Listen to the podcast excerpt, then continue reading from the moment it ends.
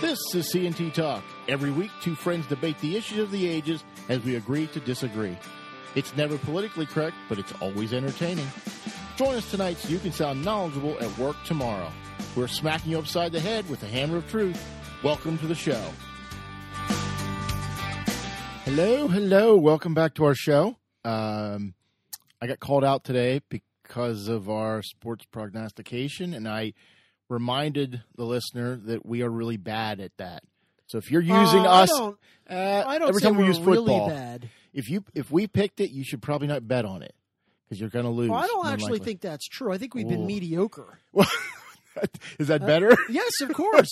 mediocre. Bad is Okay. that you know we've we've gotten some stuff correct. I'll go with mediocre then. That Yeah. sounds better. We're mediocre. So we were mediocre on the NBA Finals. Um, and as Tony pointed out, it's a mash unit. They yeah, I, I, I don't know how they rej- had a I reject that. Okay, so there's nobody that believes. Look, first of all, the Toronto Raptors are a better team than many people thought. I've said this before. Kawhi Leonard is probably the best two way player in the league, but they weren't really. but he was injured too. Uh, I mean, yeah, he I mean, wasn't he- full strength. He, look, nobody at that time of the season is More than really likely at full not. strength. Not yeah. But they weren't really playing the Warriors. They were, you know, Durant, and that was terrible. What happened? You know, he. yeah. I actually think he was- before he came back or after Well, he came back? no. back. So you know, he he obviously has the calf calf injury. He's out for I think a month. I mean, I think he injured was that in the Blazers series. Yeah.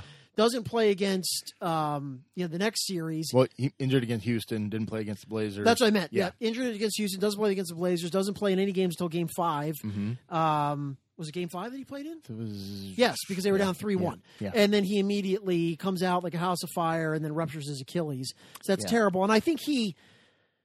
uh, It annoys me when you start to get this speculation, and you start to hear this, no matter who it is. Oh well, you know, there's rumblings that the players think he should be back. Does anyone look? KD, I'm not really a huge fan of KD in the sense that he's kind of got rabbit ears. He seems like he's a little bit of a quirky dude. He pays a lot of attention to people that you remember the whole thing with he was on burner phones. Yeah. Um, I know. you know, burn not burner phones, burner accounts. Yeah. On so the guy for someone who has now won uh, two championships with the Warriors seems Mm-hmm. hypersensitive, but nevertheless, to question whether the guy wanted to go back out on the floor, he's he was the best player on their team. He's been phenomenal in the playoffs. The pre- of course he wants to play. But what if he didn't? Uh, just speculating here. What do you Uh, mean? What if he didn't? Well, he's a free agent. Does he save himself and say No. Why would he? Why would he do No, that? after the calf injury, not before, not not the Achilles, but the calf injury. Does he come back and say, no. "Hey, I don't need to play. No. I've proven myself," or No, play? because here's the thing. You know, the whole narrative then that started after he went down because they beat the you know they beat the Rockets is well they don't need him. Yes, In other words, they're back to playing the beautiful that, yes. flowing game that they played before him. Well, guess what? Yeah. They needed him. So if he was feeling any of that, you know, what he wanted, it would have been the perfect scenario for him. Come back in game five, they're down 3 1. He leads them back to a historic seven game series win on Toronto's floor. so short of short of rupturing his Achilles or injuring himself seriously, coming back could only make him look great. Absolutely. That's the perfect scenario for him Okay. because he demonstrates once and for all not only do they need me, I'm the guy. I'm I awesome am the guy that makes that. this team win. Okay. They can't win this series without me. So you have he, you know, he goes down. He he basically plays what 11 minutes in the whole series. Yeah, Uh, not- you know, he plays the first not- quarter, ru- ruptures his Achilles, and then Klay Thompson goes down with his hamstring. He misses. He goes down in game three, misses game 4 Uh, right, he missed game four, all of game so, four. so. Uh, played really well, came back and played really well in game five, and then he re- and was playing phenomenally well in game six, and then he's he goes back out. So you know they're they were playing against. And look, I don't begrudge the Raptors the championship. There's no asterisk here. Sure. The Warriors benefited the same play. way. The Yeah. Rockets had the Warriors. I, I think the Rockets win the series last year with them if, Chris, Paul doesn't, go yep, down. Yep. So the Warriors have benefited. That's not the issue here. That- That's sports. People get hurt. You Let's put deal it this way: it if you had asked people at the beginning of the playoffs, do you think Toronto can beat the Warriors without KD and with Klay Thompson hobbled and pretty much missing at least yeah, misses an entire game? I think more people would have said, "Well, yeah, they might they might have a better shot." Sure. I, I- I think it's legitimate. You can't say if Tom Brady goes out before the Super Bowl, does that mean, and you beat them, does that mean it wasn't real? Yeah, it's real. You beat who you, is in front of you. You can't change that. That's who it is. So is is Kawhi staying in Toronto? no. I, you know, you say that so confidently. I said- How does anyone know what that guy is? No, thinking? nobody knows what he's thinking. But he's from California. I, I think you can say, okay, I won a championship. Not the first time I've done that. Second time. Okay. I've won a championship. I'm a good player. I'm recognized as a good player. Well, he's better than a good player. well- he's, he's one of the, he might be the best player in the league. Okay. uh, Arguably, but depending on what criteria you want to use, I would agree with that. But he doesn't want to be in Toronto. He didn't want to be in San, San Antonio. He wants to be in California. Now, I'm not saying they, can't make a pitch minute. for How it. How do you know that he wants to be in Well, California? I don't. He's from California. Everybody seems to want to go back to where they're from at some point in their career. He's never played in California as a pro. Yeah. So I just think this guy. I. I think trying to predict what this guy's going to do is a fool's errand because he constantly defies everyone's expectations.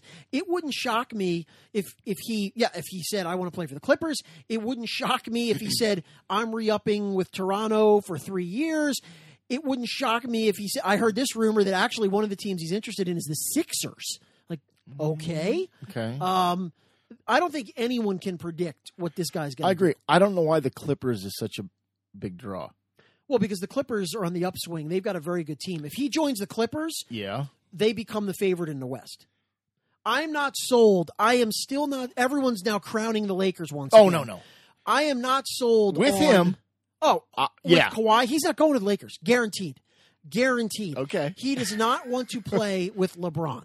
Why would you? Why would you want to go to the Lakers, which is LeBron's team, Mm-hmm. when Kawhi has demonstrated right now he's the alpha dog? He's Sure. he is better than LeBron right now. Okay. Okay, there's multiple guys that are better than LeBron. Okay. So why does Kawhi want to join that traveling circus where he's he's not going to have top billing? Uh, that, that to me, and you know what? As a competitor, this is the same thing we've talked about before.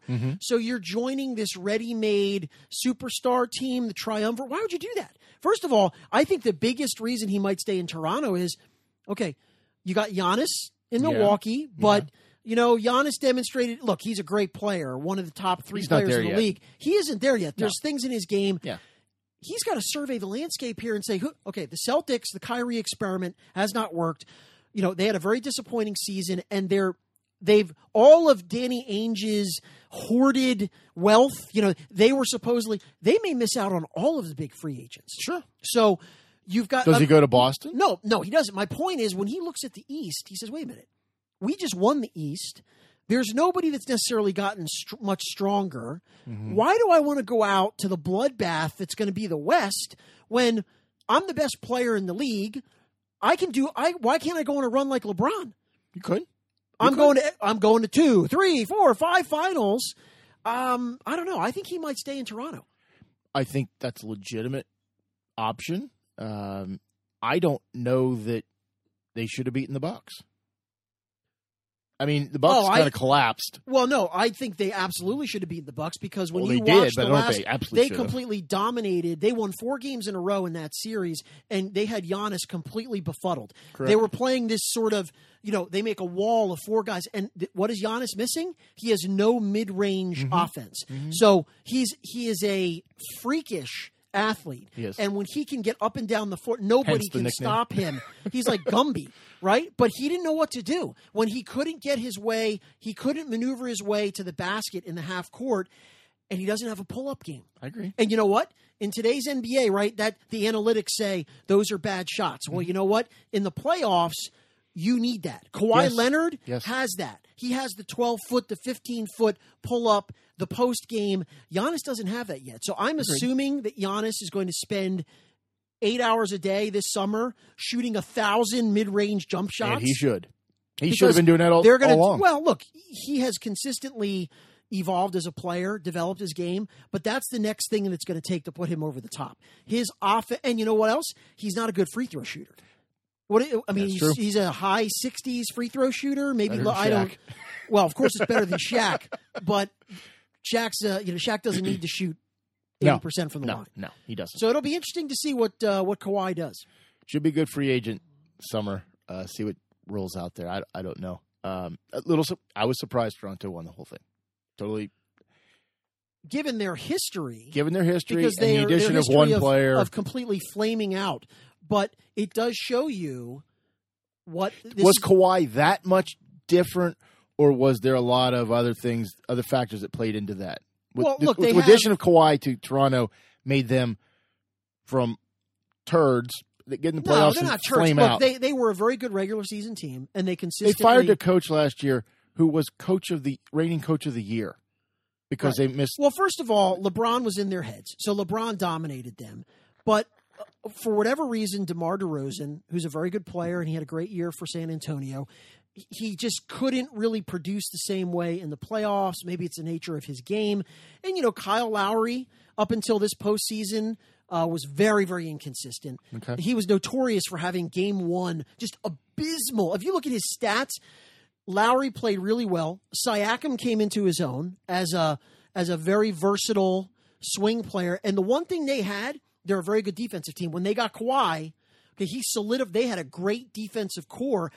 One guy who is that good in the NBA can mm-hmm. make a huge difference. Oh, yeah. absolutely Totally agree. Totally agree. and particularly because he's not a one-dimensional guy. Mm-hmm. He he bolstered their defense and made it elite, and then he gave them what they had been missing. The one thing they didn't have, they needed a guy in crunch time who could get a shot in the fourth quarter wherever he needed to go on the floor and score. DeRozan couldn't give that to them. Kyle Lowry couldn't give that to them, and so they, that's why they always faded and collapsed because teams knew exactly how to defend them in the postseason. You can't do that when Kawhi's on the floor Yeah. because now you've got a guy, you've got a double team, you've got to account for him, and that makes it easier for everybody else. So I do think he's 90% of the reason they were that much better. I, I think also that LeBron wasn't in the East. I think they, well, I, I don't think it's all of it, but I think Well- that's some of it. well, sure, but you know what? Here, it changes the culture. Sure. When you have Kawhi, you go out to battle knowing, even this year, if LeBron's in the East, Toronto knows Kawhi is better than LeBron right now. Okay. He is a better all around player. He doesn't have the same star power, Right. and LeBron, you know, arguably, you know, maybe more versatile. But in ter- look, LeBron has dropped off significantly with his defensive play in the last couple of years. He, just has. Does he play defense? well, anymore? exactly. He really doesn't. They, they, you know, they. We're he going to get doesn't called out on guard- that, I'm sure. no, no, no. That's absolutely true. Nobody can deny that. If you look at the film, he never guards the other team's best perimeter players. They hide him. He even off the ball defense. He's been he's been lax. He's conserving energy. That's fine. Sure. Kawhi is a much better, much better defensive player, and right now Kawhi is basically as good of an offensive player, save for the passing. LeBron's a better distributor. Ka- Kawhi looks over at LeBron and says, "Why can't we beat you? I'm not intimidated by you." Remember, Yeah. Kawhi was the MVP of the finals when the Spurs destroyed Cleveland. Yeah. Okay, he was the best player in that series. He's not scared of LeBron. No. He, and he shouldn't be. He shouldn't be. So, there. I hope we've redeemed ourselves with our Yeah, so I- call outs um, on sports. our mediocrity has been acknowledged, but I I am not accepting uh, that label for the finals because if Yes. the Warriors are at full strength, the Warriors win that series. Although I think it would be a much closer series than people expected going in. Hmm. I think that I think it's still a six to seven game series, even with KD. Because I think we picked six uh, for Golden State, Yeah. but that didn't happen. So, let's move on to why we came tonight. Why did we come? We came tonight because apparently, and I'm gonna I'm gonna rely on your legal mind here because there's some stuff about I, and I literally know I have no idea what we're going to talk and about. that's okay. You're gonna figure it out pretty quick. Um, I got a little clip, and I've only got one clip tonight, and it it's from a Supreme Court justice, and I, I want to let this Supreme Court justice speak for themselves. Is it notorious? no, it's not Notorious RBG. She's my favorite. It's not her. Part of the court's strength and, and part of the court's legitimacy depends on people not seeing the court in the way that people see uh, the rest of the governing structures of this country now. In other words, people thinking of the court as not politically divided in the same way, as not an extension of politics, but instead uh, somehow above the fray, uh, even if not always and in every case. And it's an incredibly important thing for the court to guard is, is, is this reputation of, um, of being fair, of being impartial, of being neutral, I don't know what court and of talking about. not being simply an extension of the terribly polarized political process and environment that we live in. And uh, and you know, th- this is a challenge. I think it's been an extremely important thing for the court that in the last really 30 years, starting with Justice O'Connor and, um, and continuing with Justice Kennedy, there has been a person who people who found the center or people couldn't predict. What is that? What is in that that sort of way? And that's enabled the court to look as though it was not owned by one side or as though it's another and uh, and was indeed uh, impartial and neutral and fair. And Not me. It's not court. so Can we, clear are we almost done? that uh, you know. We're done. That was Elena Kagan. yes. Uh, I, that Where, was where, to- where has she been? Has she been in cryo sleep? I, I really appreciate that she thinks there should be one swing person. Not her, of course, but there should be one swing person who could look like they may not vote with a block, except they almost always voted with her block. So what's the difference? I don't understand. Well, and and again, I mean, th- her comment about you know it's very important to guard the horse out of the barn, Elena. long time ago. Lo- yeah, You're, you're worried decades about guarding the reputation that you don't appear political. And, oh, it's way too late for that. Too bad for you. Um, and the other fascinating co- thing about that is Well, there's a reason I brought that up. But go you ahead. notice that she doesn't talk at all about well what is their what is their judicial philosophy in other Ah, words yes. we just need somebody to be in the center Yes. what does that mean Well, then we I can look like well, we're not in- so you're in the center but what if you're wrong like what if you're so you're you're going to you're going to be results oriented we need you to be the center person even if you can't explain the analysis that you've undertaken to get there, well, it doesn't matter. We just need someone in the center. And again, you pointed out, it's not going to be her. No. We just need that person Yes. Because we have our voting block. Yes. And uh, look, I will, I don't know how many times I have to say this. If you actually take a look at the voting patterns of the Kagan, Sotomayor, Breyer, Ginsburg axis, okay, their philosophy is not neutral. No. It is not even constitutional. It's never they, been neutral. They have policy goals that they believe need to be enacted, and they work backwards from those to achieve them. Well, that's Now, why she said we need to be. look, look I don't have a problem with anyone who says, I think originalism as espoused, and there's different variations on this, but it's essentially by Alito and certainly by Thomas, okay, um, by all of the quote unquote conservative. Ju- I disagree with that philosophy, okay, and there's a whole we can get into the weeds on the academics and the con- you know the constitutional debates about whether, whether that's a legitimate way of interpreting the Constitution. But what you can't deny, well, of course you can deny because the media lies about this all the time, is that they have a coherent philosophy that mm-hmm. they apply. And this is what I said about Scalia all the time. He kept getting cast uh, by the media as this activist. And yet, if you actually read his opinions and his dissents, he's the furthest thing because the major bone of contention for him was the court has no business ruling on these issues because they are not addressed in the underlying document, whether the Constitution or the statute or the regulation. And we have no authority to take it upon ourselves as nine unelected people to decide this and deprive the people of the 50 states and the democratic process of that result. Now, you can disagree all you want with Justice Scalia. You can't stand his philosophy, but you can't say that he's a results oriented jurist. On the other hand, I don't think there's any way to contend. If you read through, just think of some of the most iconic, what is the most iconic Supreme Court opinion, the one that the left will will die on every hill to defend. What is that? Dred Scott. Yeah, exactly. So Roe v. Wade. Well, that's what we're getting Wade. into. So don't, okay. don't get ahead of us.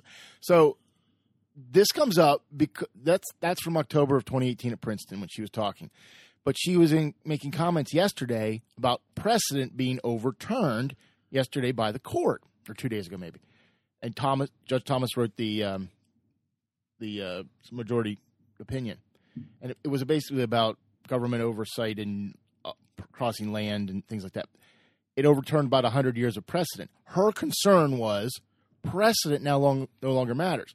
Now, the reason we I bring this up is because we always hear it's settled as far as the liberals are concerned as soon as they get what they want. Yes. It's settled. You, you can't change it. It's settled.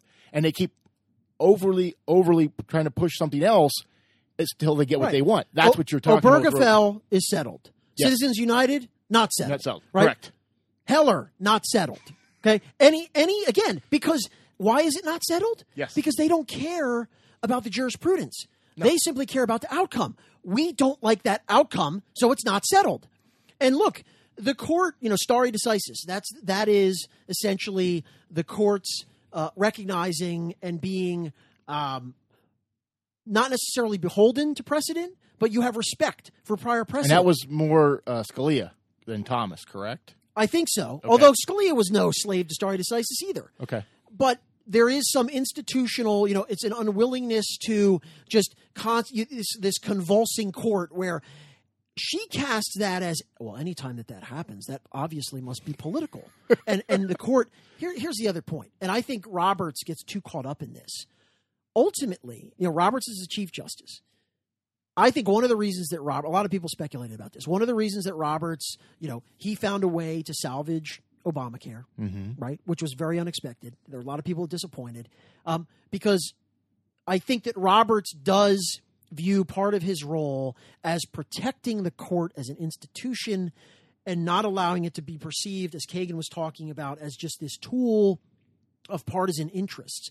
But in my view, that's really not his job. Okay. The media and the talking heads and the commentariat are going to say whatever they're going to say. And the perception is going to be what it's going to be. You know how you avoid the perception of partisanship? You actually have a coherent and consistent and principled judicial philosophy.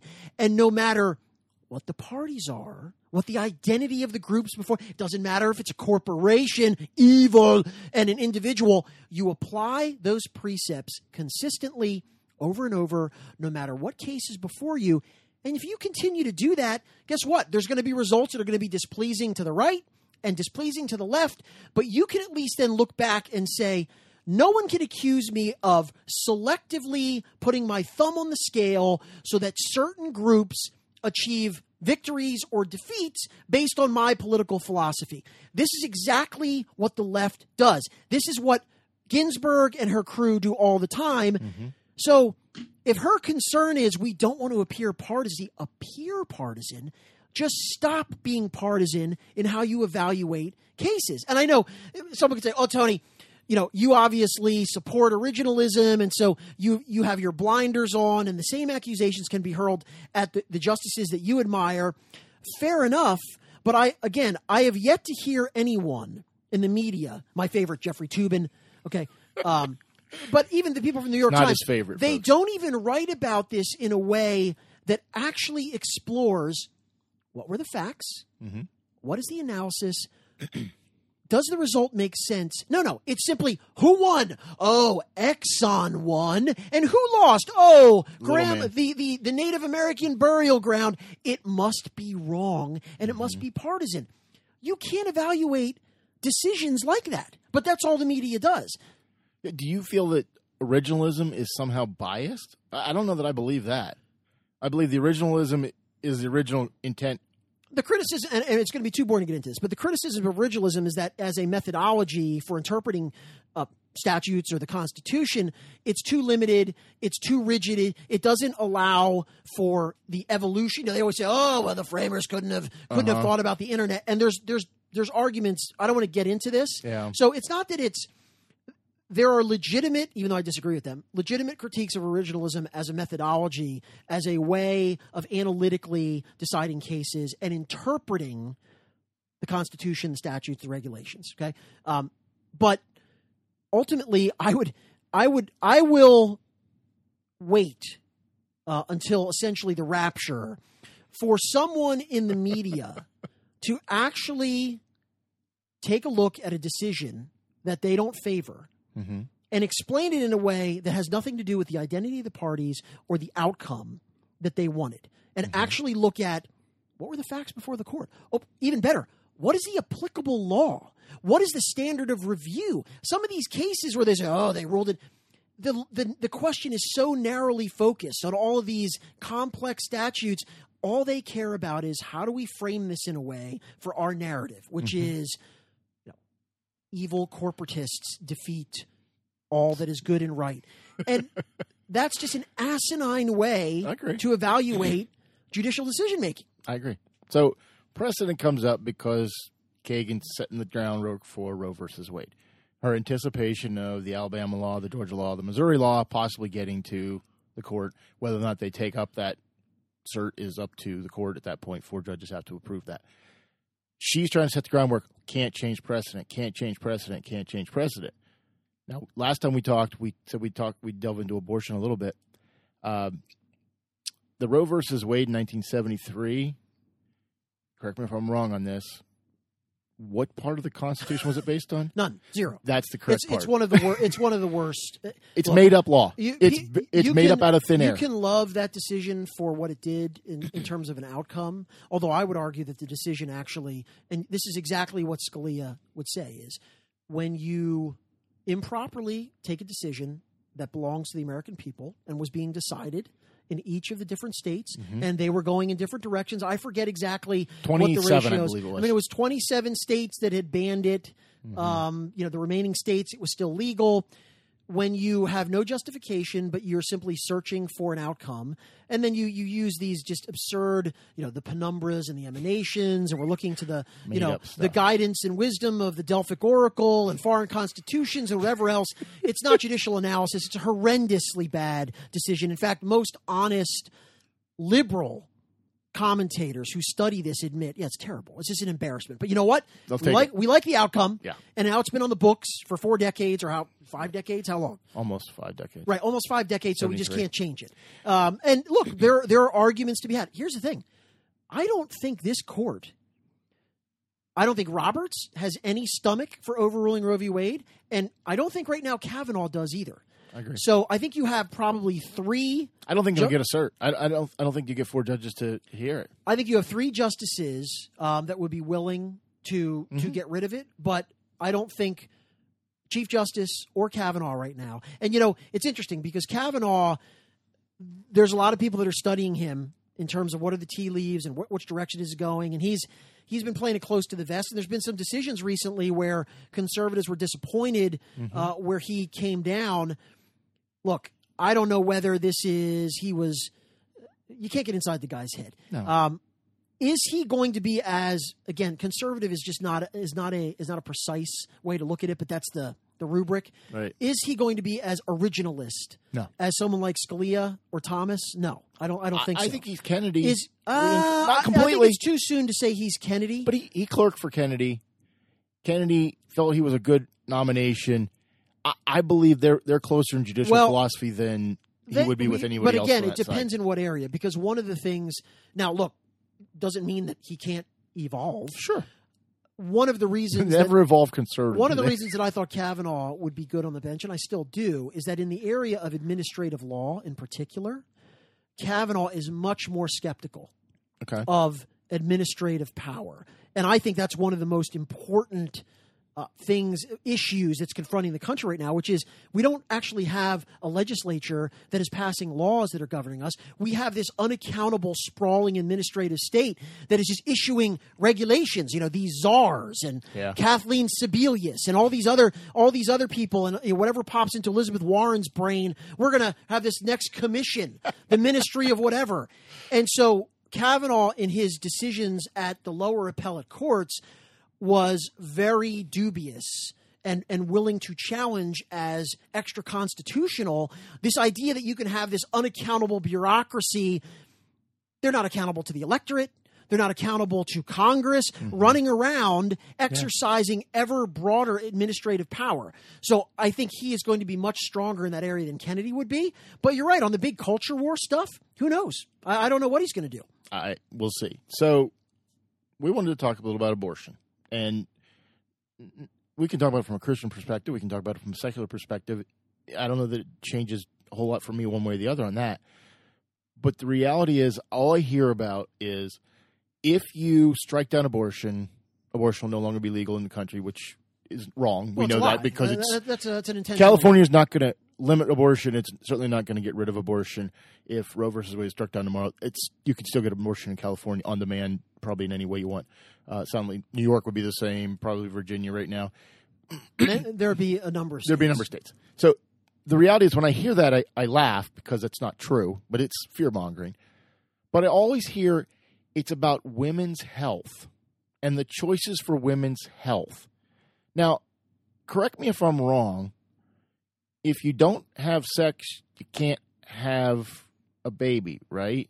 Is that right? Am I wrong? Um, I don't have to go back to Out, my, outside of my human biology. outside of uh, in vitro or anything like that, the normal situation, if you don't have sex, you can't have a baby. Correct? I believe that's correct. Okay. So if you don't want to get pregnant, there's one solution that works. Don't have sex. I mean, it's pretty simple. So if you want okay, to have so sex, I'm I'm gonna push back. I'm gonna Okay. be I'm gonna be the uh, the Planned Parenthood spokesperson saying, Go right ahead. You are an unrealistic Puritan. There is the reality is that you are not going to. Te- people are not going to abstain from having sex. Okay. And we have all of our studies, although these studies are actually bogus, but nevertheless, we have all these studies that say abstinence only education doesn't work. We have kids. We have single moms that are going to be sexually active. And Mm-hmm. so for you to sit there in your starch collar and your wig telling everyone that Mm-hmm. All you have to do, all you have to do is not have sex, you're not living in this universe. And so what we need to do is react to reality on the ground, which is that people are going to have unprotected sex. And that's why Ah, this ah, is there you go. There you go. So, from a secular standpoint, not having sex is the number one way to never get pregnant. Don't have sex, won't get pregnant. Number two, if you choose to have sex, you, there are methods to keep yourself from having a child. Not 100% effective. Recognize that. I'm not Catholic, so I'm not I'm not under the Pope's guidance where you, you can't use contraception. You can use contraception in, in my world. So you have an option to do that. But when you walk into a situation like that, you should be expected to act like an adult. And I know it's not adults only doing this, but you you the consequences are what the consequences are of your actions. Every action has a consequence. Sometimes it's positive, sometimes it's negative. But if you choose to engage, then you have to accept that there's a possibility you could uh, produce a child. And once that happens, and you kill that child, that's murder. I don't care where, when it occurs, whether it occurs Well, a week after. so I'm going to keep uh, the Planned Parenthood view is that well, first of all, it's not a child; it's uterine contents. It's a clump of cells. So stop with your uh, shambolic religious. Uh, we're not we're not bound by your dogma, and. The baby, it's not a baby. I'm sorry, I shouldn't have said baby. Uh, the, the, the fetal, the fetal um, entity uh-huh. it's still inside the woman's body, and as long as it's still inside the woman's body, bound by that geography, the woman has entirely the right to decide what's going on. And certainly, you, as a white male Bring it. Patriarch, Bring it. you can't possibly have anything to say about that woman's choice. But see, it wasn't her choice. We go back to t- point one. It took two people. So I had a choice in it. She had a choice in it. Now that now that she's has with child, in most states, with the exception of New York, as I understand it, if you kill a pregnant woman, you're charged with two counts of murder. So how can that be a child in the eyes of the law for murder, but not a child in the eyes of killing the yes, baby well, that, that's always one of those interesting questions that they then say, "Shut up," uh, because that the criminal law is a is a big problem for them in terms of this. Uh, this kind of you know this alternate universe that they want to create with using magical language to hide what's going on, and that's always one of the problems. Is and look, there have been activists who who have tried to get those laws off the books. And New York because has they, done it. because they realize uh, this undercuts the sacrament. We can't allow this. This makes people think that it's a baby, that it has rights, that it's an individual human being. Correct. We can't have that. Correct. Um, well, uh, look, I think I, I've said this before that the Democratic Party has never been has never been more extreme than it is right now uh, on abortion, and they've been trending in this direction for a long time. And in fact, even though the media will never report this, because you know how the media loves to label you know extremists. There's nobody on the left who's an extremist. It's always an extremist Republican. It's an extremist evangelical Christian, whatever. But when you poll, what they of course always cite the generic poll that says you know most people are very in favor of abortion. Okay.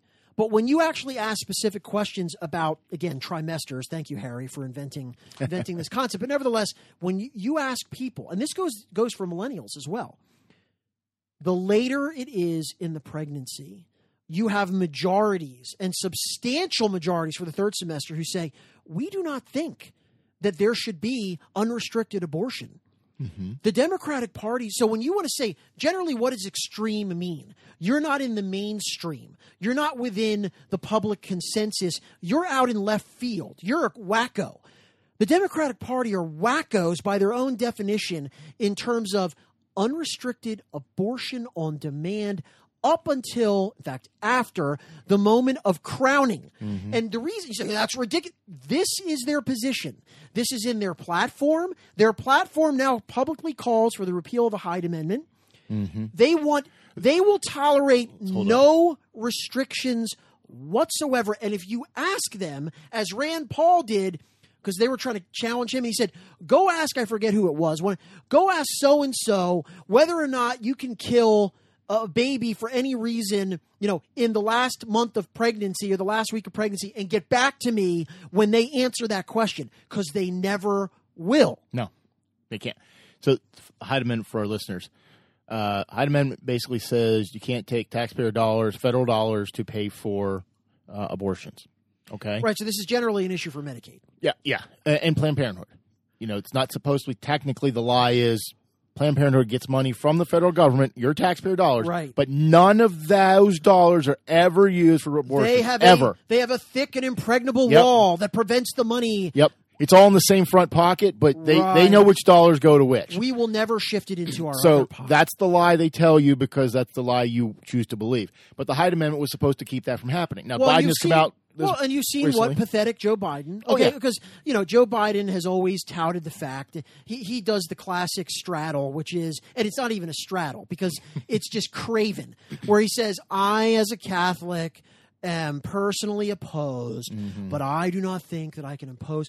And I I always want someone to ask him, "What, what is legislation other than imposing Sure, that's what it is. exactly what your moral views and your public? po- You do that all the time. That's what you're doing. So you're doing, Congress. Uh, stop with your weak kneed, spineless equivocation. Just say, I'm in favor of abortion.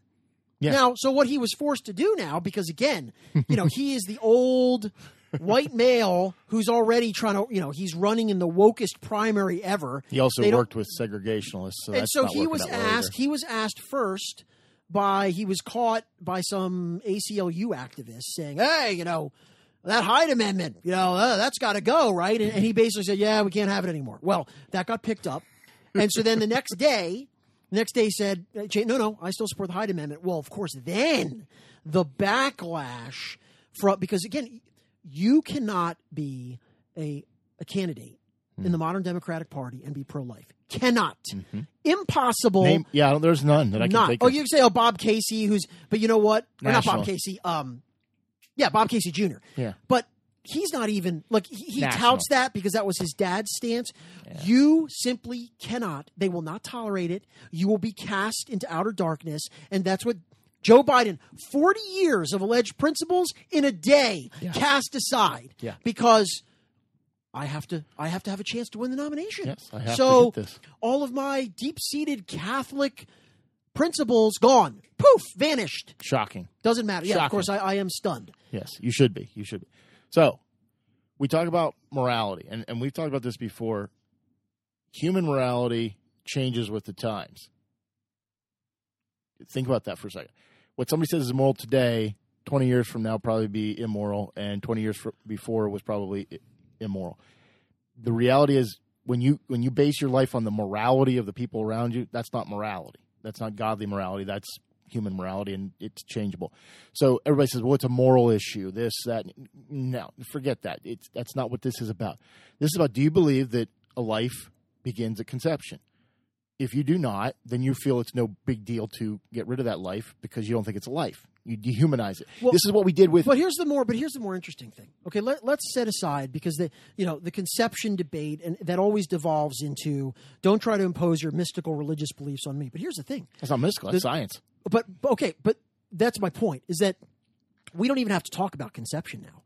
The Democratic Party's position is now you have a fully formed baby, mm-hmm. okay, in a third trimester, arms, legs, heartbeat, brain. I mean, There is simply no way, and of course, these are this is the party of science, right? Empiricism. You simply cannot. So let's take that because they're now arguing that's not a baby. We don't have to talk about conception, right? We don't have to delve into that debate. What about the baby that's a week from being born? Is that a baby? How about in Virginia, where Northam says Well, sure. it can be out and you can be discussing whether or not you kill it? Absolutely. After birth. we, we will have the baby will be made. The, the baby will be made comfortable, Yes. and Dr. Mengele and I will discuss how to dispose of the contents. Got to the uh, German accent again, folks. Yes, that is exactly because here's the thing: if you're willing to say that a baby that's crowning mm-hmm. can still be killed because it's not a human being, well, now it's just uterine geography. What does it matter that it's now out on a table? Why does it matter, in fact, that it's in the NICU? What if what if the baby is is born premature and is in the NICU? Okay, can't remember needs to be able to survive on its own. That's well, guess no what? baby. Those babies can't survive on their- own. So according Name to a that baby that can. you should be able to walk into the NICU and inject poison into Mm-hmm. that baby because it's not a human being. Name a baby that can survive on its own. There is no such human babies cannot survive on their own for years, years.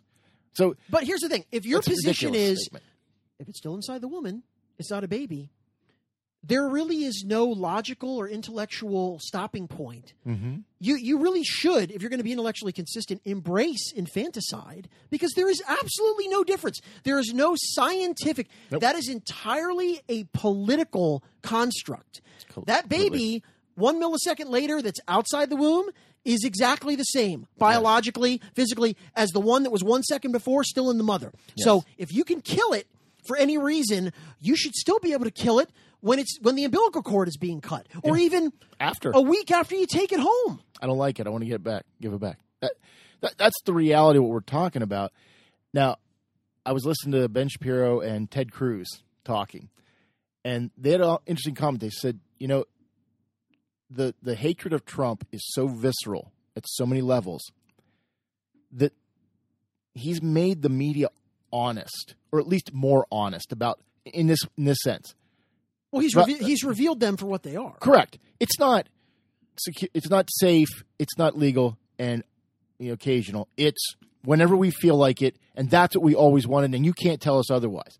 He's made them put up or shut up, and now they're actually showing you what they mean, not what they said they meant, because they didn't mean any of that stuff.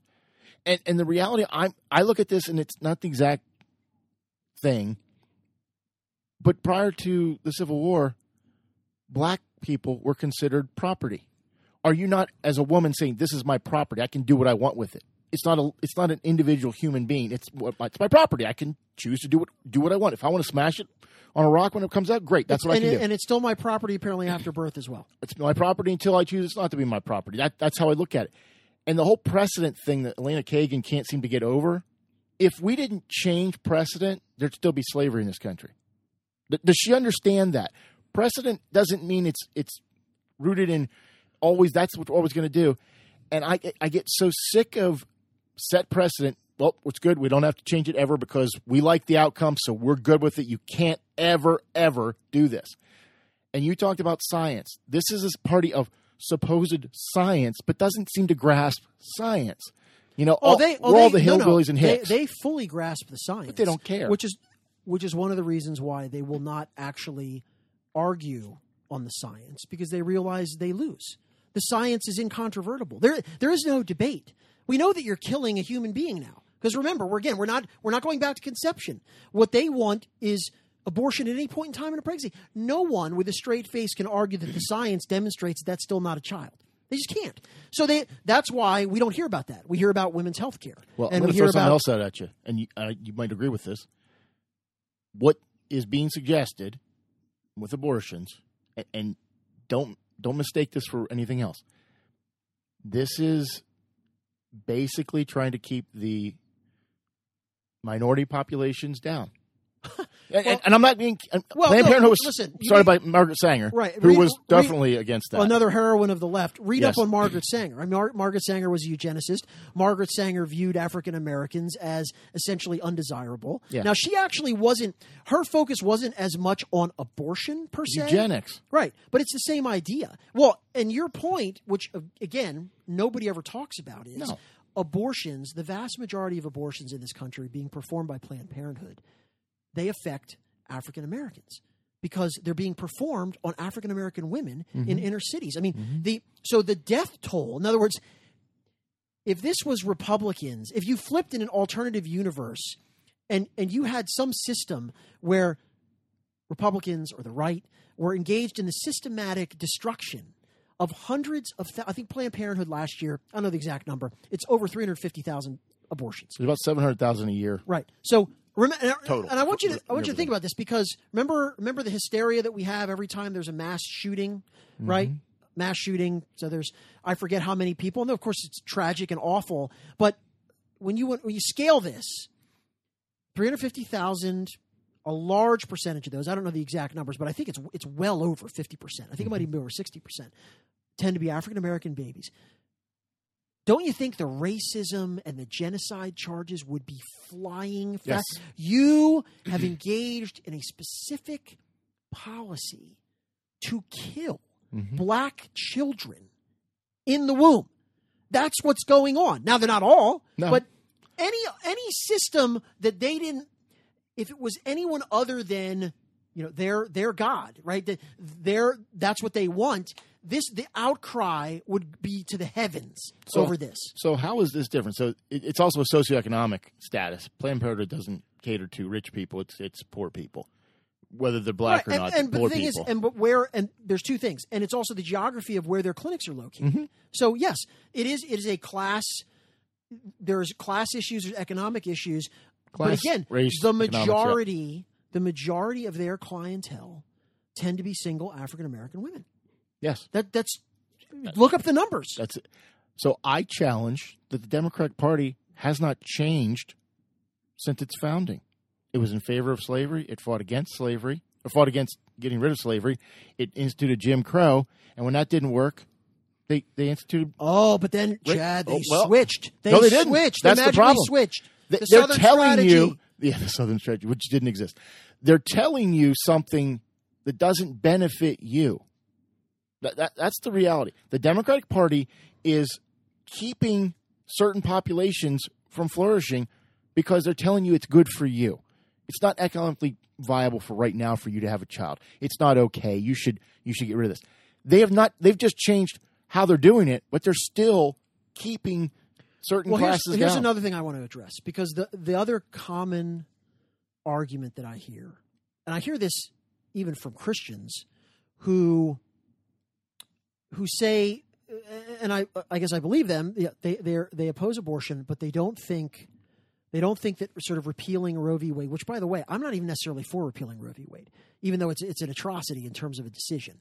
But uh, you know that's not the best approach. And then what you inevitably hear is, oh well, you're only pro life until the child is born.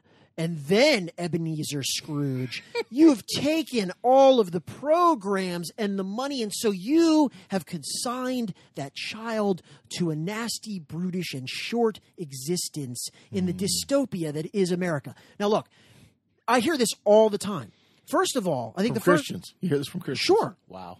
Sure, because it's like you, basically the argument is you can't really be pro life, and we're not going to talk about that unless you support my social justice um, agenda relating to entitlements and benefits.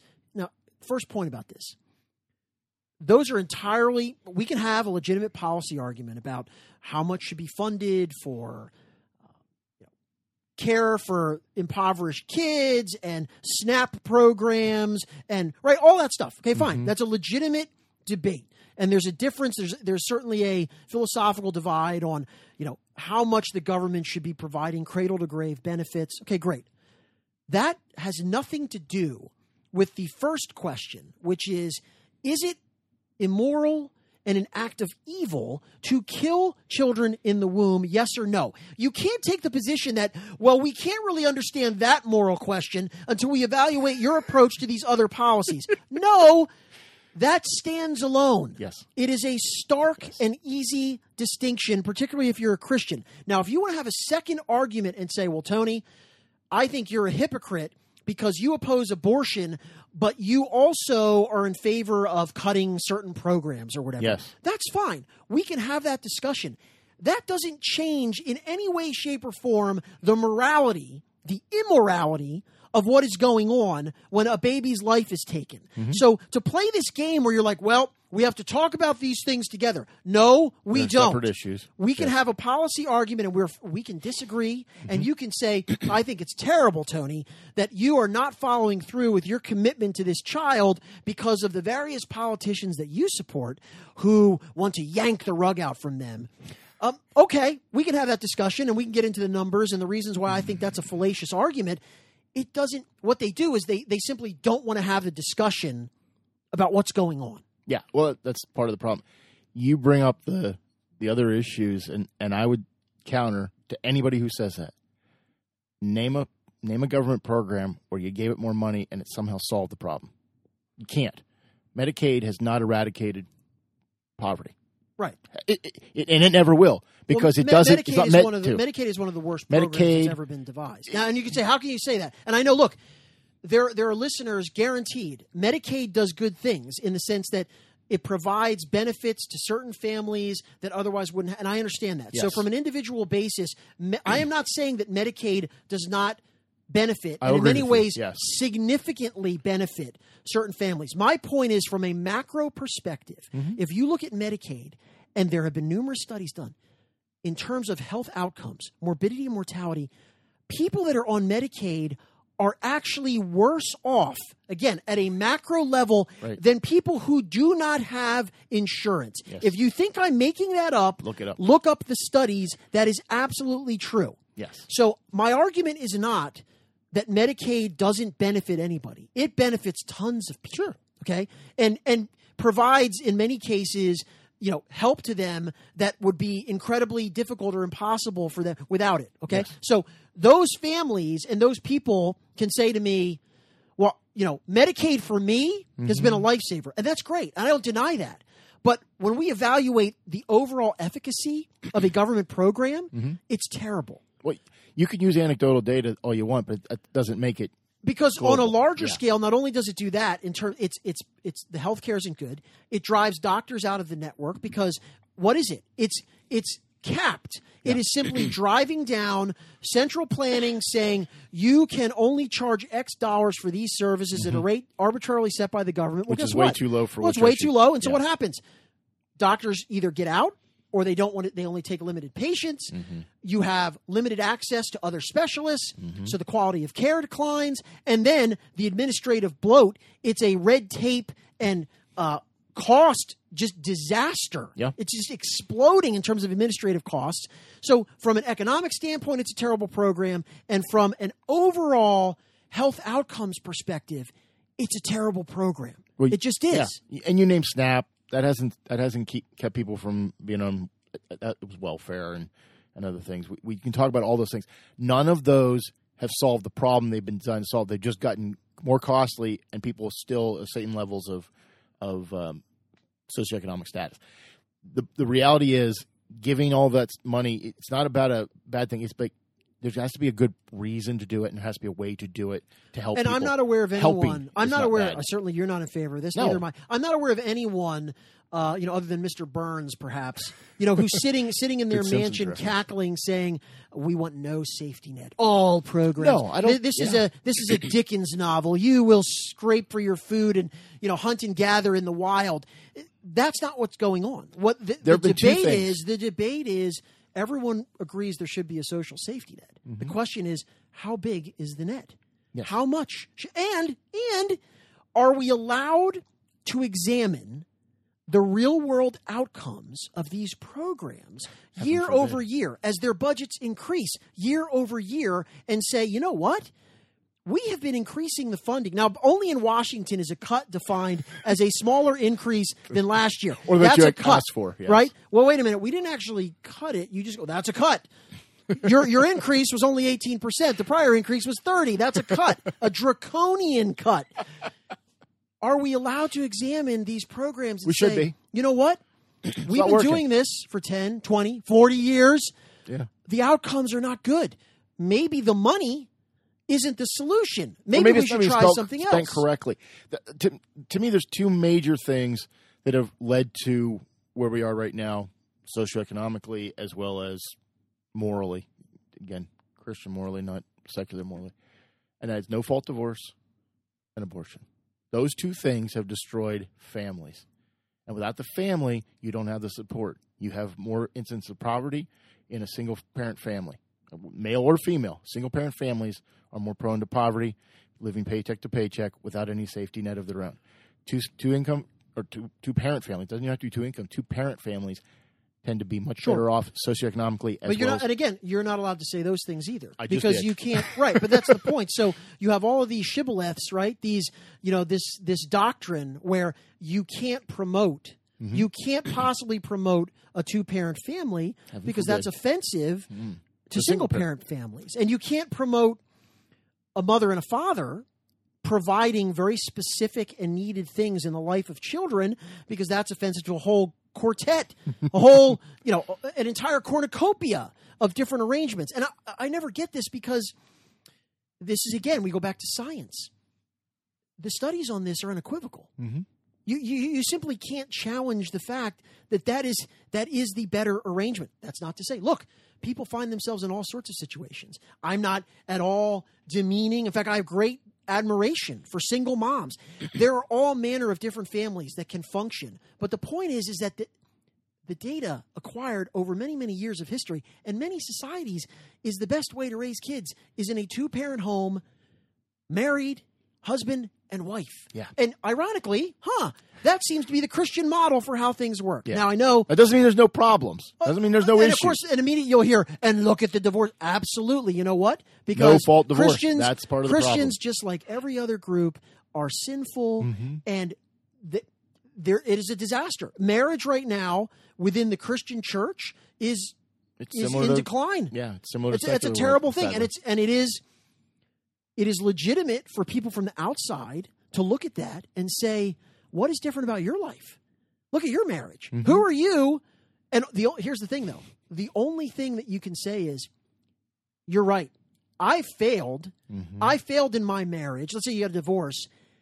It doesn't change the fact that if you do it the way God has intended, it's going to work." yeah. I am a sinful person. I made many choices that may have destroyed my marriage. It's sort of this hypocrisy argument that you can point to me and say, I'm not living life the way I should. It's totally legitimate.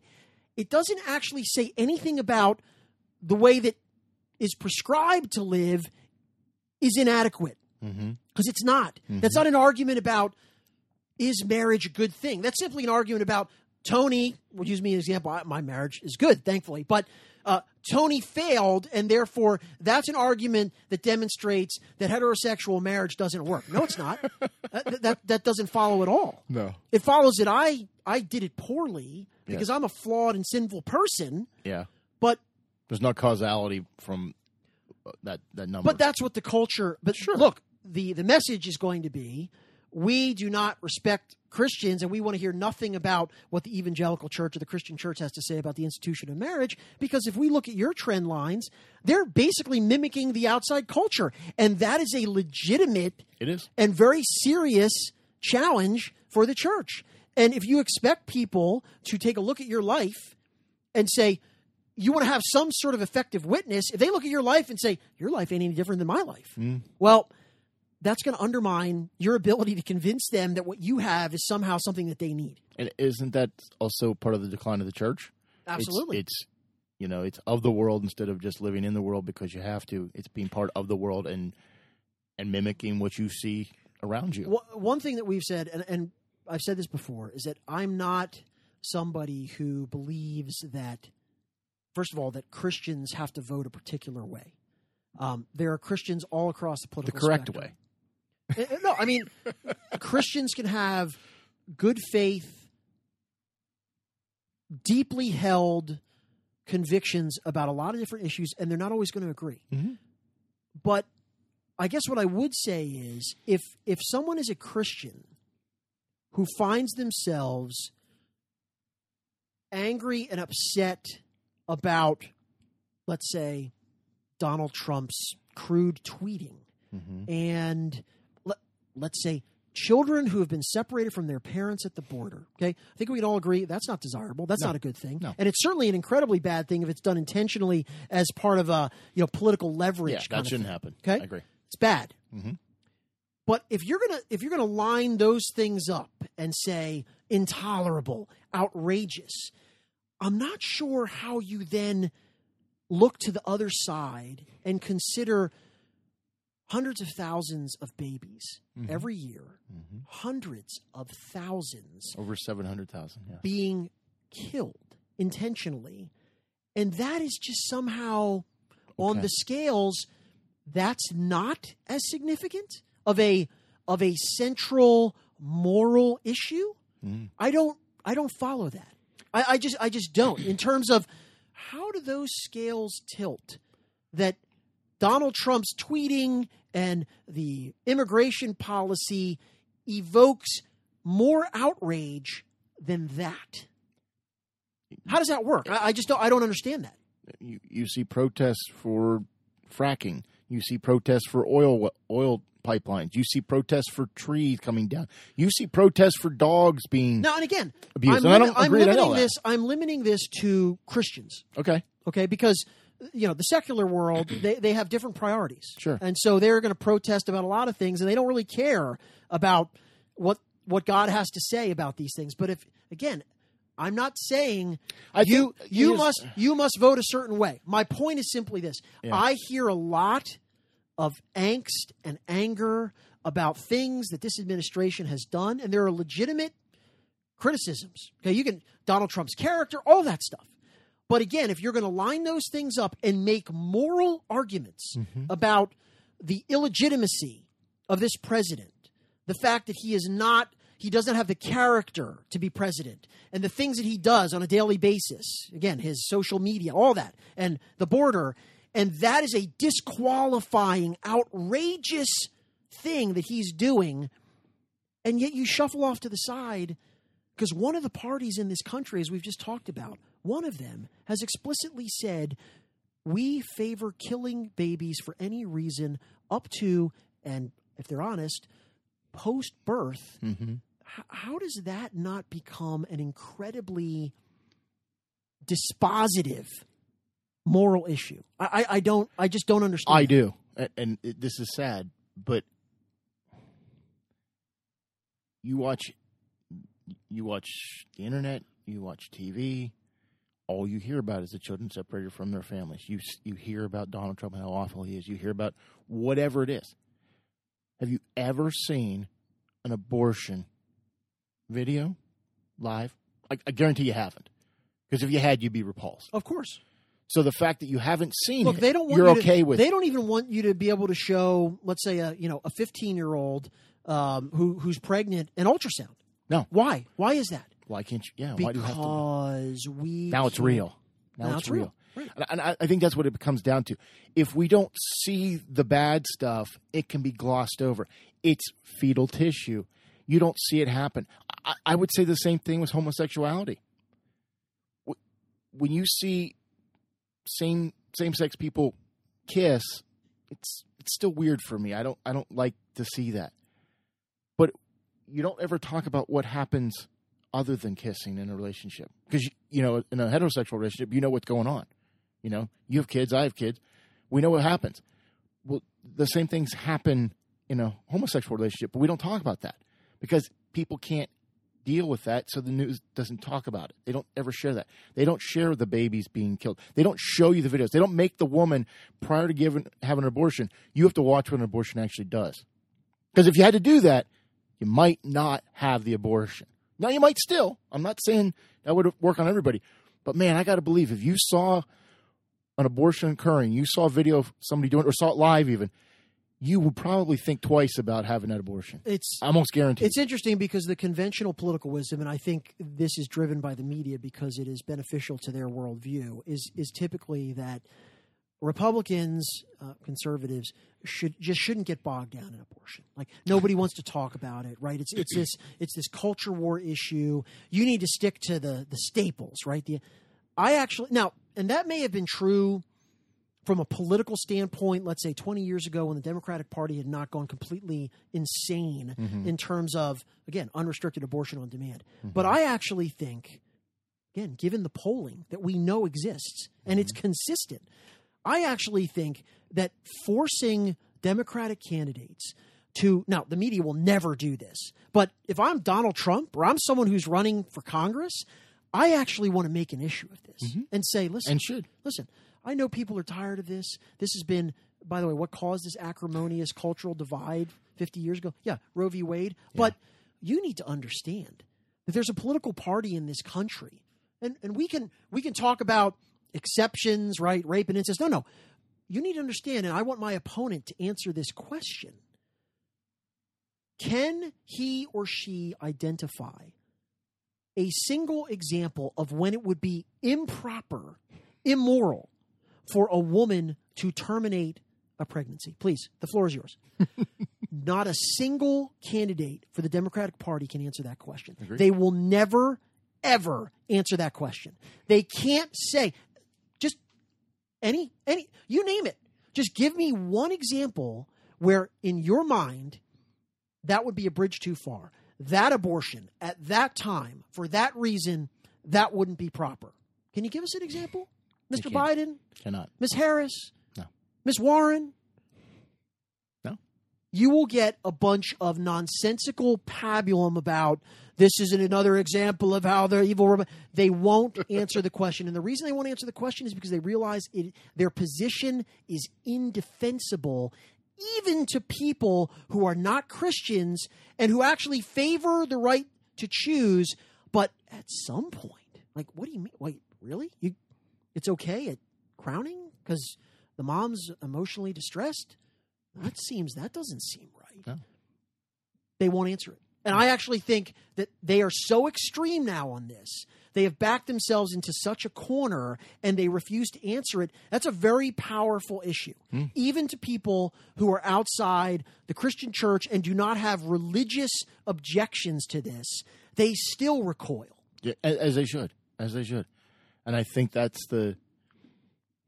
I think when and this is a marketing thing, but you say something frequently enough, even if it's not true, people believe that it's true, and we've had almost fifty years of being told it's okay. This is the right way to do things. This is how it should be done. Now, I think it should never have been at the federal level. I think it should have been at the state level and you could choose to say, I don't choose to live in this state and pay for, have uh, my tax dollars pay for something I don't agree with, or you could stay if you agreed with that. But you should have had an option. It shouldn't have been a federal. Uh, It, should never have gotten to this point. Well, And here it is. here we are. Here and we it's are. Gonna, it's going to continue. And it's not going to get. We're not. We're never going back to that time in history No. because you can't. We can only go forward, and I I wonder if that's even possible to get to a point where because even if it would get overturned, you would have the crazies. You saw when Donald Trump got elected. That was just elected. That wasn't having done anything. It was just elected. You overturn Roe versus Wade. You don't have enough uh, coloring books and crying rooms to satisfy all that. Brett Kavanaugh, Yeah. you had the women clawing at the doors Yeah, like they were, again, they were starring in The Handmaid's Tale. yeah. So That's, that's insane. th- this is not. I mean, again, these are these are people that are are. I say this literally. I mean, they're they're mentally disturbed. I mean that th- that kind of behavior um, is they need to be treated. I mean, Yes. they, they need institutionalization. They need medication. Mm-hmm. There's something.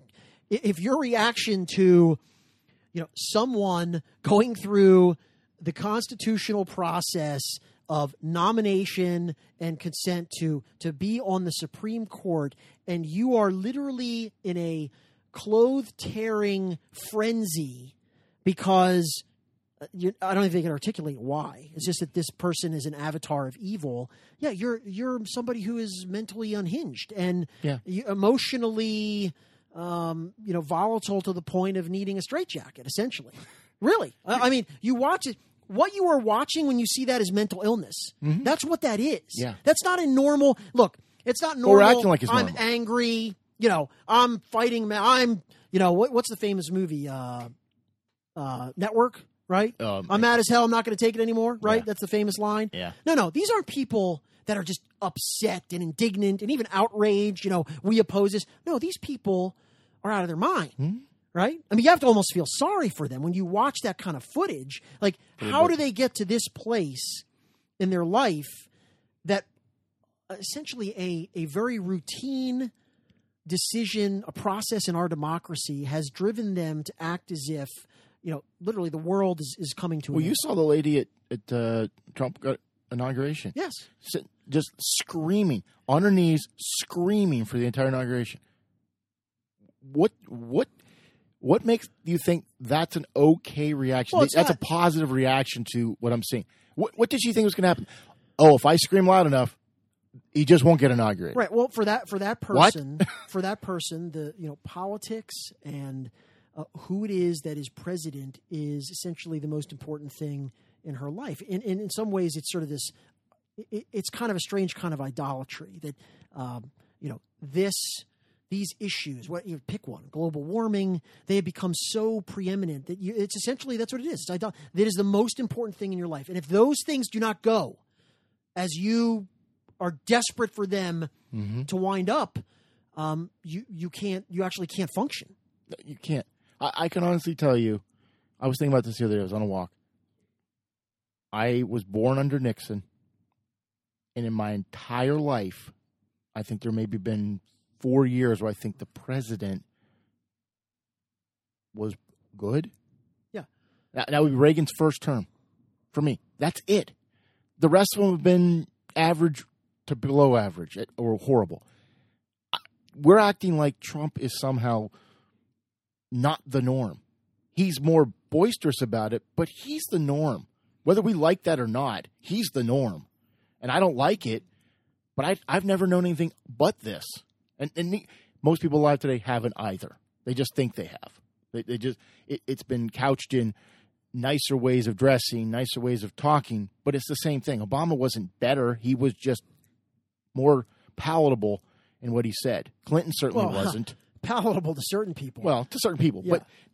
but Trump is He- Trump. There's no question about that. it's the veneer. Yeah. Right? It's the Am I wrong on that though? I mean, no. I, I think Reagan's first term was probably the highlight of the presidential span that I've been under.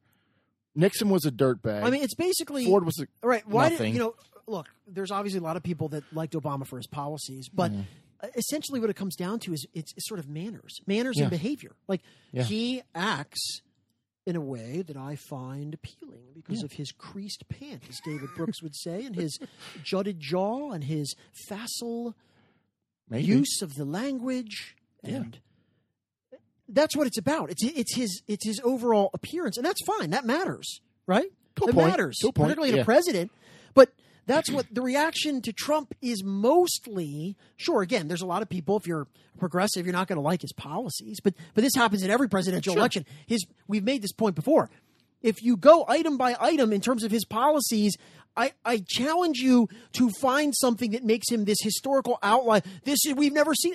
It's not unprecedented. No. He's basically, I actually think he wasn't really a conservative. He isn't really conservative. He's a populist, but nevertheless, he's Well, you say governing. populist like it's a bad thing.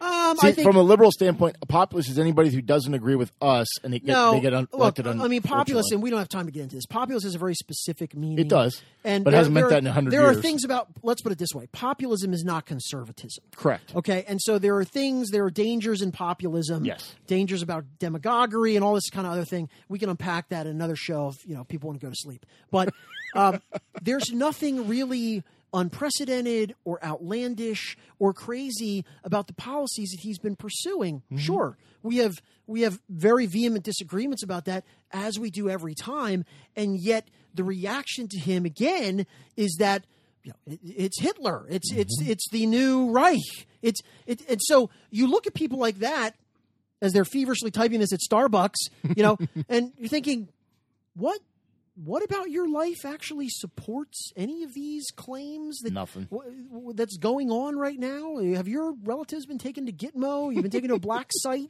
You know, why are you even allowed to be saying these things? That's what I love about people like Jim Acosta. You know, the press is under assault. Jim, if the press was under assault, we wouldn't see you anymore. No, you'd you be would in be jail. you would be as Che. Guevara said, up against the wall, Yeah. right? You wouldn't be writing a book If what you millions. if what you believe about this administration was true, and you can thank your lucky stars that it's not, Jim Acosta no more on CNN.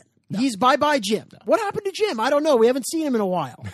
was I, Jim Acosta and other uh, other journalists. I, I think about every time you watch an infomercial. So you watch an infomercial if you're up late because you can't get to sleep, and you say it's only nineteen ninety nine. Buy this. It's a money making scheme. right. Have you ever asked yourself if it's so easy and so simple that any moron watching late at night can do it? How do they have anybody answering the phones? Because wouldn't they rather spend their money to do this instead of answering phones? That should tell you right there. It's not simple and it's not easy. And you know, it's interesting talking about the press. Um, I read, and I, this is a couple weeks ago. I read an article. and I actually think it was in a legitimate news organ, either the Washington Post or the New York Times, um, where, if you remember, because you hear all this hysteria about Donald Trump, you know, the press is the enemy of the people. He's coming for us. The train cars are coming. Makes sense. It, it never has the, uh, you know, inconveniently for them, this this this power grab, this tyranny never actually occurs. But if you recall, during the scandal-free Obama administration, um, we mentioned this. They actually spied on the AP.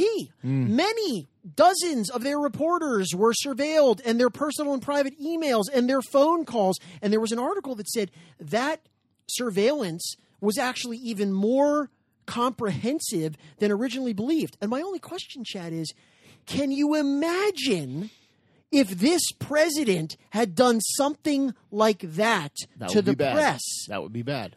The apocalypse would be upon us. They're on the same side, so it's no big Right, deal. Right, but that's the point. So these people that are squealing every day about darkness is falling, a chill wind is blowing. what did you have to say about the Obama administration literally taking from AP reporters all of their private information? yeah, nothing. That's okay because we're on was- the same side. Must have been for noble ends, so we don't really I'm care. sure it was to keep Trump. so that's why president. you know you just have to laugh at these people. Like Well- you're you're worried about Trump. He's not done a single thing, and yet you would have been having the vapors. Your heads would have been exploding, cranial shards from sea to shining sea. If I mean literally, it would have been the republic is at an end. Yeah. Right. We are now living in a police state. This is East Germany. Nothing. Not a peep. Well- oh, it's Obama. it's a double standard, and the double standard is whatever benefits me is okay, and whatever doesn't benefit me is bad. Then that that it doesn't matter if it, it hurts you. It- Oh, by the way, I. I don't know if you saw this. I saw this today. There's now some woman with a book out. Yes, says, yes, um, uh, we should probably Trump- this quickly. Tr- she claims Trump raped her 20 years ago, and she's coming forward now because of the Me Too movement, which I think she. If she wasn't trying to sell a book, why wouldn't she have come forward in 2015, 2016, 2017, Yeah, that's a little. Listen, I, I don't even know anything about this other than I heard that's the claim. Um, I, I'm sure the media will be trumpeting this for the next, you know, 100 days. Now, here's why I think it's false. One, because I think you waited 20 years. Really? If this was an Okay, issue well, 20 look, years, you know, I- really? 20 plus years? look, it's the waiting is problematic in and of itself simply because the longer things go, uh, the the less reliable evidence She did. have. She did claim she told a friend at the time. right that's not all that helpful look and there's there's i've read this um, there are many reasons why women you know you hear this all the time there's Sure. many reasons why women who have legitimately been subjected to this don't come forward i, I believe that all i know right now if we're going to weigh He's the, writing a book. if we're going to weigh the circumstantial evidence okay i guess you could say on the one side you know donald trump clearly a guy misogynist yeah you know he's got his histories and many accusers. Certainly not a man of high moral character when it comes to dealings with women, an adulterer, all that. I don't think he's ever. I, I hear this all the time in the media that he somehow admitted that he raped someone. No. I don't think that's actually. I I've never accurate. heard that. I've never heard that. So we don't know anything about this claim. But No. if you look at it, the things that you have to note are it's very old. Mm-hmm. Um, Donald Trump was elected in 2016, you'd think, given That would be the, the time to bring media frenzy with other women, that might have been a time to bring it up. The woman is trying to sell a book. That's not a good look. And she is a well known, avid Hillary Clinton partisan. so, Supporter. yeah. What I'm gonna 2016, she was a what I'm going to say right now is we don't have any facts about this. Oh, and, and there's no evidence other than she told her friend at the time. That's not that compelling. That's a Kavanaugh situation Um, there. Let's see where this goes. My instinct is to say you're going to have to come forward with some pretty substantial proof given where this is tilting. Because right now, the playing field, uh, I think I would be comfortable saying I'm willing to dismiss this unless and until there's something far more solid given the lapse of time, given the clear incentive, I'm selling a book, cl- given her political allegiances, that matters. She has bias.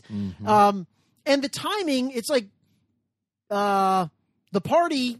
I, I, I read this on Powerline. Scott Johnson posted something. He's like, this isn't even, you know, the party was 2000. It's like after the after party. Like, Yeah. why are you why wouldn't you have come forward? I get it. You, so you waited for 20 years, but he was elected. He's running as a candidate. There's all these stories about this. You still didn't come forward then? No. So As long as it's on a book thing. I'm not inclined to take this all that seriously. Well, I think there's one other thing that, and this is this sounds a little crass. She was 52 at the time. Okay, and I'm not saying that can't happen. Well, But Donald Trump has always actually- gone gone lower age, that, not higher age. that is actually a good point in terms of the women that Donald Trump tends to squire around with him. yes, or not. um, not they kind of 50s. fit a certain profile, And 50s so that isn't it? that doesn't really fit Now, with his. I'm not saying it couldn't have happened regardless of that age, but Look. he's always traded in for a younger wife. He hasn't gone for someone his own age or older. So We'll have to see how this see. plays out. I'm not really inclined to take this very seriously at the moment, but I'm sure the media already has the, the They do. hordes digging into this. CNN's all over. They're choppering in minions by the dozen to They are. to research this, They and I'm are. sure we'll find out more later. I got nothing else. We had other topics, but we can't get to them tonight. So I didn't even know what they were, so I'm not even disappointed. thank you for joining us. I'm Chad. I'm Tony. Good night.